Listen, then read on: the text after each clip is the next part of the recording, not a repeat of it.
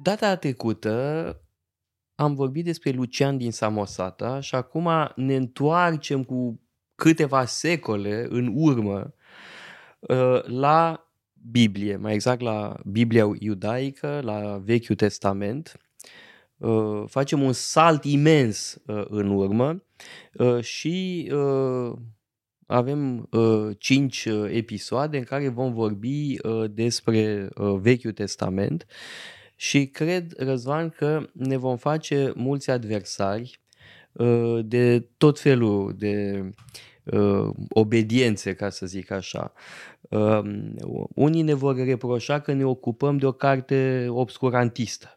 Uh, există o categorie de oameni care sunt speriați de Biblie, au o atitudine superstițioasă Uh, care îi împiedică să citească Biblia, considerând-o, uh, cum spuneam, obscurantistă. Mă gândesc de pildă la uh, Suzana Gâdea, care era ministrul culturii înainte de 89, pe vremea lui Ceaușescu și vorbea odată tata la Consiliul Uniunii Scriitorilor despre importanța de a publica din nou Biblia lui Șerban Cantacuzino, că se împlineau atunci 300 de ani Uh, de la această mare traducere în istoria culturii românești. Și Suzana Gâde l-a întrebat pe Constantin Țoiu, Țoiu era așa cu fundul în două luni, și cu opoziția și cu puterea, și îl întreabă pe Țoiu, care Biblie? Și el nu știe ce să răspundă.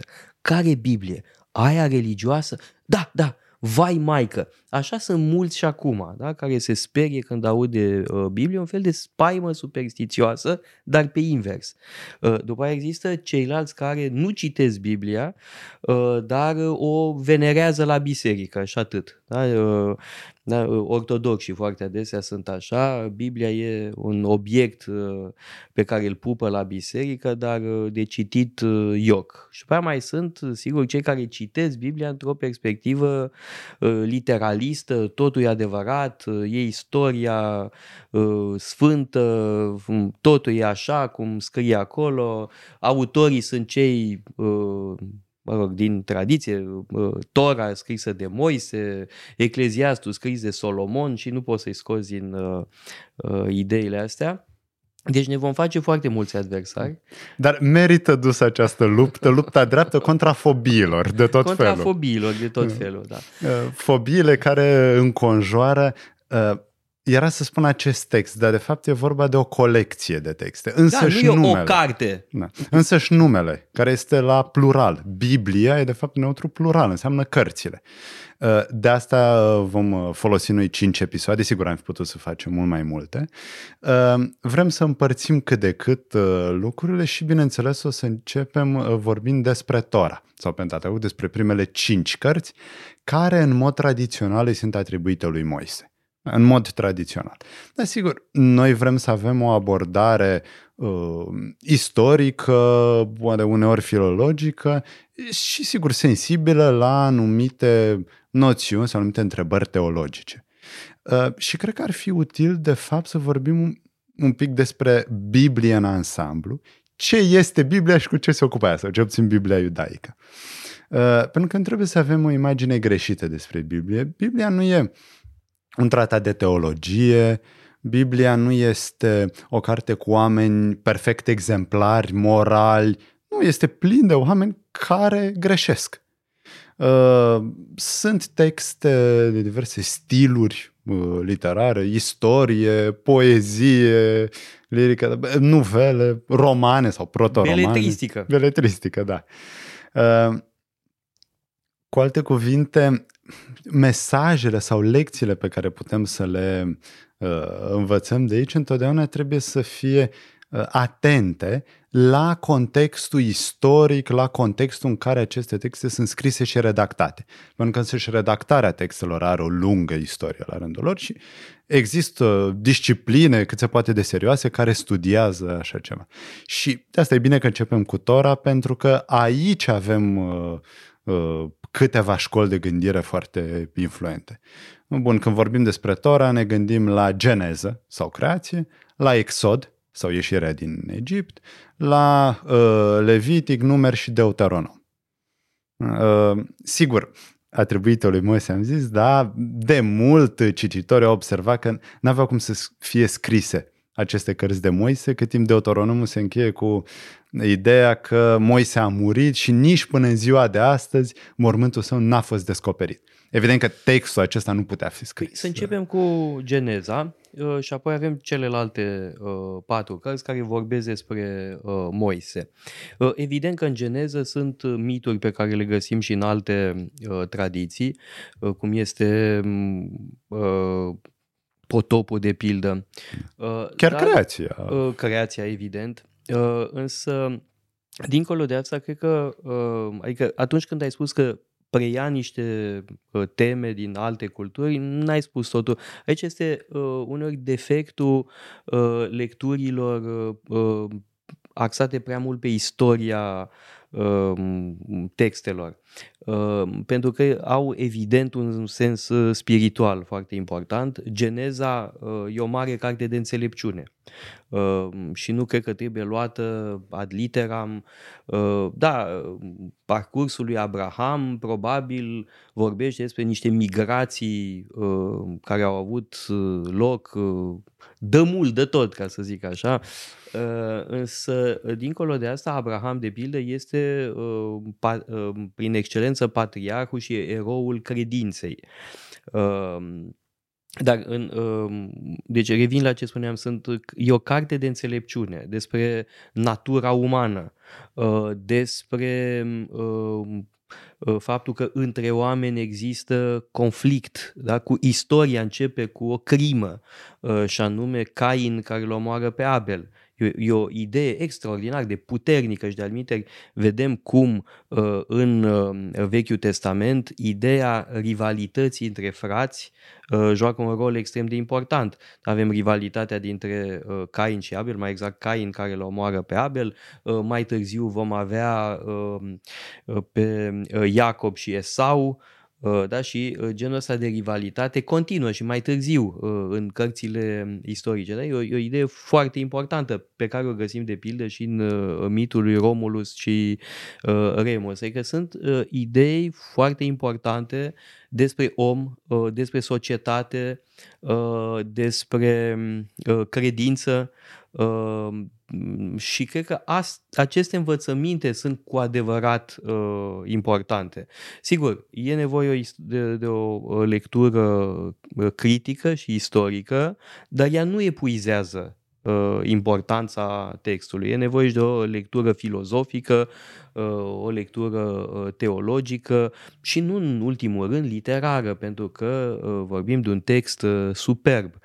Uh, acum, Ehm, după ce am uh, evocat uh, creația, Adam, Eva, apoi uh, Cain și Abel, uh, potopul de care vorbeam mai devreme, uh, sunt marile figuri ale patriarhilor. Da? Abraham, uh, Isaac uh, și Iacob și apoi uh, povestea lui Iosif care ne spune cum au ajuns evreii în uh, Egipt. Da? Și figurile patriarhilor, spune și tu, nu sunt exemplare. Abraham nu este exemplar. Abraham nu e fără prihană. Uh, este laș când ajunge cu mm. Sara mm. uh, în Egipt. Uh, Sara însăși nu este exemplară pentru că îi cere lui Abraham să o uh, alunge pe uh, Hagar, de pildă. Uh, sau uh, când îngerii îi promit uh, nașterea unui fiu, râde, nu crede lucrul ăsta. Isaac e de o pasivitate extraordinară, omul ăla nu face nimic uh, și uh, când face ceva bine pentru că alții l-au uh, manipulat. Nevastă să-l manipulează da? Rebecca este o manipulatoare extraordinară. Uh, Iacob e un mare trombonist, este marele trickster uh, mm. din uh, Geneză, este cumva echivalentul lui Ulise. Și cu toate astea, oamenii ăștia care nu sunt exemplari au fost aleși de Dumnezeu, sunt oameni care au o misiune. Abraham e tipul eroului care primește o misiune, ca Eneas de pildă. Da? Seamănă foarte mult cu Eneas, că pleacă dintr-un loc și ajunge într-un alt loc unde descendenții lor uh, vor avea un destin de dus mai departe. Ai ridicat o problemă esențială chiar acum la sfârșit și anume alegerea. Ideea de popor ales și ce înseamnă asta. Pentru că nu e deloc clar. Poporul uh, israelit uh, iar nu este un popor exemplar de multe ori, așa cum... Da, din potrivă, da, se întâmplă și Vechiul cu Testament ne spune în permanență cât de nasoi greșesc. sunt, cum Da. greșesc într-una și au o tendință spre rău și idolatrie. Da. Deci a fi ales nu înseamnă neapărat că ești mai bun din naștere decât ceilalți, ci înseamnă că Iahve a hotărât că există o misiune specială pe care acest popor uh, o are de îndeplinit.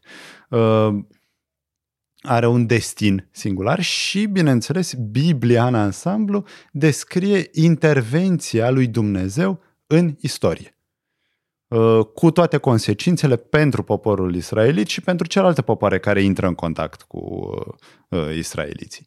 Uh, a, revenind la uh, Tora, poate că nu e de, uh, lipsit de interes să menționăm că pe lângă uh, metoda comparativă, mai avem și metoda arheologică. Uh, Destul, sigur, este mai greu cu arheologia pentru că s-au păstrat foarte puține urme, cel puțin în perioada asta. Mai târziu vor apărea mai multe dovezi. Așa cum mai avem și o ipoteză documentară care arată că uh, textul Torei poate fi descompus în, hai să zicem, patru surse, că asta e teza clasică. Uh, Dumnezeu este numit altfel, uh, imaginea este mai mult sau mai puțin antropomorfică, anumite surse se ocupă mai mult de lege, altele mai puțin. Uh, și nu e doar un joc pentru învățat sau pur și simplu ceva sec pentru filologi, ci uh, asta ne dezvăluie ceva din esența textului și cred că un cititor atent trebuie să ocupe și de așa ceva. Uh, acum, uh, hai să mergem și la Exod, să menționăm Exod, unde iarăși dovezile istorice Uh, sunt uh, inexistente. Sunt inexistente, nu știm exact ce s-a întâmplat, cu siguranță nu la scara de acolo. Uh, cea mai timpurie mențiune a Israelului este într-o stelă atribuită faraonului Merneptah, care e fiul lui Ramses al II-lea, doar cum ar veni după Exod. Uh, iar există un sens spiritual uh, și e foarte important pentru că mai târziu când vor apărea legile uh, poporului iudai, de multe ori, uh, când este vorba de legi absolute, apodictice, când uh, uh, li se spune vreo că trebuie să aibă grijă de văduve, de orfani, de cei străini, motivația este pentru că și tu ai fost străin în țara Egiptului. Uh, suferința pe care ai simțit trebuie să justifice tratamentul plin de compasiune, plin de grijă față de cel, față de cel vulnerabil. Ori Ăsta e mesajul important, mult mai important decât uh, anumite circunstanțe istorice, detalii istorice care ar putea să fie da, sau să nu fie împotriva adevărat. opresiunii. Da. Faptul că uh, situația inițială a poporului evreu este sclavia, este robia uh, și e vorba de o eliberare de sclavie, dar o eliberare totodată de idolatrie, pentru că în teologia um, Vechiului Testament, în teologia Torei, de așa, cărților istorice, idolatria și robia merg mână în mână. Egiptul este prin excelență țara idolatriei și a robiei, a opresiunii. Și atunci ieșirea din Egipt este povestea eliberării și a formării poporului evreu. Când anume putem vorbi exact de existența unui popor evreu? Fără îndoială mai târziu, secolele 11-10 aproximativ, când efectiv se constituie un popor atestat arheologic. De atunci începe cu adevărat atestarea arheologică. E, trebuie totuși spus că arheologia biblică a făcut niște progrese absolut colosale în ultimii 60 de ani și că multe lucruri au fost uh, rediscutate și acum pot fi văzute într-o altă uh, perspectivă. Acum, le, despre cărțile care l-au pe Moise ca personaj uh, principal, uh, vreau să vor, vorbim mai mult despre Exod, evident că e probabil cartea cea mai faimoasă, dar trebuie spus că Leviticul, de pildă, care plictisește pe foarte multă lume, e o piesă centrală Uh, pentru că e vorba de un cod legislativ. Da? Moise este prezentat ca un legislator, așa cum avem și uh, în Grecia sau în, uh, uh la Roma Uh, legislatori inspirați de divinitate. Da? Și el, uh, așa cum Licur vine cu marea retră inspirată de zeul Apollo, uh, tot așa Moise vine cu legile. Nu e vorba doar de tabla legilor, da? e vorba de toată această legislație mozaică esențială pe care o găsim în Levitic. Știu, lectura e plicticoasă pentru cititorul de astăzi. Este extrem de important. Și sigur, un unele legislativ. legi nu mai pot fi aplicate sau măcar aplicarea nu mai poate fi concepută. Bine, e vorba de sclavie, de vorba de omorârea unor oameni, dar aici trebuie spus un lucru pentru cei care cred că avem de-a face cu un cod primitiv care ar trebui pur și simplu abandonat. Corect este să citim în contextul istoric. Și dacă ne uităm la alte coduri, sigur, codul lui Hammurabi, care e mult mai vechi, uh, ne uităm la hitiți, la asirieni, de fapt erau coduri mult mai dure violente, adică avem de-a face cu limitarea violenței. Ă, de fapt, tortura, de pildă, nu mai este păi, acceptată. Faimosul ă, talion, nu, da? Nu. E ochi pentru ochi, ă, adică doar atât, doar atât nu mai mult da. de atât. Va, um, viața umană are valoare, în, indiferent de pătura socială din care provii. Ori ăsta este un mare progres. Dacă privim cu atenție la uh, aceste cărți, o să vedem că uh, ele reprezintă uh, un mare pas în direcția care nouă ne convine acum, în a prețui viața umană indiferent unde s-ar afla ea. Limitarea sclaviei, sigur, nu este desfințată, dar este limitată, iarăși ceva de neconceput uh, pentru asirieni, de pildă. Dar robii nu erau oameni în sens propriu. Uh să mai evocăm câteva momente uh, din uh, uh, Tora. Uh, bun, Iosif uh, care uh, îi aduce pe ai lui în Egipt pentru că era foamete în uh, Canaan. Iosif care este ministrul prin excelență sau primul ministru prin excelență. Da? Uh, un, un înțelept, uh, un interpret al viselor, uh, un uh, om de stat uh, care dă dovadă de înțelepciune practică. Uh, însă, cumva, el îi aduce pe evrei acolo, sunt uh, um, uh, uh, devin sclavi, devin uh, robi, uh, da? se mai, mai o târziu, schimbare sigur. pe care nu ne explică da. prea bine autorul, de fapt ce s-a întâmplat, cum de s-a schimbat cu totul politica faraonilor. Aici, sigur că există o mulțime de ipoteze posibile, probabil e vorba de dinastii diferite, dar lăsăm chestiunea asta deoparte. Foarte importantă este opoziția dintre faraon ca uh, prototip al tiraniei și Moise, profetul, profetul eliberator, uh, care, în mod foarte interesant, nu uh, vrea să aibă putere. El nu asumă Uh, puterea nu-și uh, permanentizează sau mai exact nu-și transformă autoritatea în putere efectivă. Și asta iarăși mi se pare uh, o idee extraordinară. Da? Eliberatorul care nu profită de această postură pentru a-și permanentiza puterea. Da? Um, apoi um, tot, tot drumul prin deșert, sigur putem face glume proaste spunând a, i-au trebuit 40 de ani. Sigur că asta trebuie interpretat simbolic simbolic, da? Ă, ce înseamnă exact ă, trecerea prin deșert, da? această îndelungă ă, purificare, această dificilă despărțire de uh, robie. Problema asta contrastului dintre putere și autoritate sau dintre putere pământească și autoritate divină, putere divină, va fi în, în o contradicție, o opoziție sau o complementaritate importantă pentru toată istoria. Vreau că și o să vedem când o să discutăm despre cărțile istorice uh, și când o să vorbim despre profeți, cum uh, uh, poporul israelit va trebui, va trebui să găsească formule pentru a împăca cele două capete ale acestei dileme. Căzan, din păcate trebuie să ne oprim. Uh, vorbim numai câteva minute despre aceste cinci cărți uh, fundamentale. Să nu uităm că evreii și acum uh, citesc Tora pe tot parcursul unui an. Da? În fiecare sâmbătă citesc uh, din Tora, comentează.